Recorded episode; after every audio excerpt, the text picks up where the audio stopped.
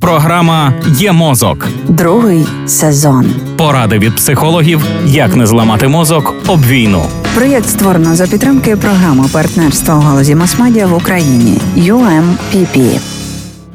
На 12-й місяць повномасштабної війни абревіатура ІПСО стала такою ж знаною, як ООН чи ЗСУ. ІПСО це використання дезінформації, пропаганди, маніпуляцій, ботоферм та інших методів впливу для зміни думок, емоцій, поглядів та поведінки тих, на кого ця операція спрямована. В англійській мові частіше застосовують термін «psychological operation», що означає саме військові інформаційні операції проти ворога.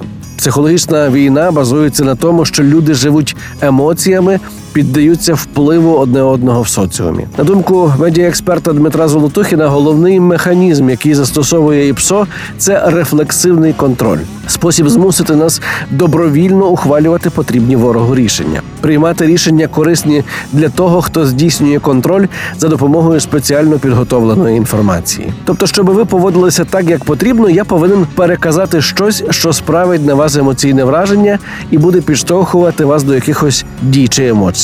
Що це означає? Це означає, що емоційнішу картинку чи меседж ви отримали зі загальнодоступних джерел, то гучніше повинна лунати ваша внутрішня тривожна сигналізація. І чим більше вона кричить, тим більша ймовірність того, що це вороже ІПСО. Хочете прикладів? Та будь ласка, розберемо кілька яскравих кейсів і почнемо прямо завтра, о тій самій порі.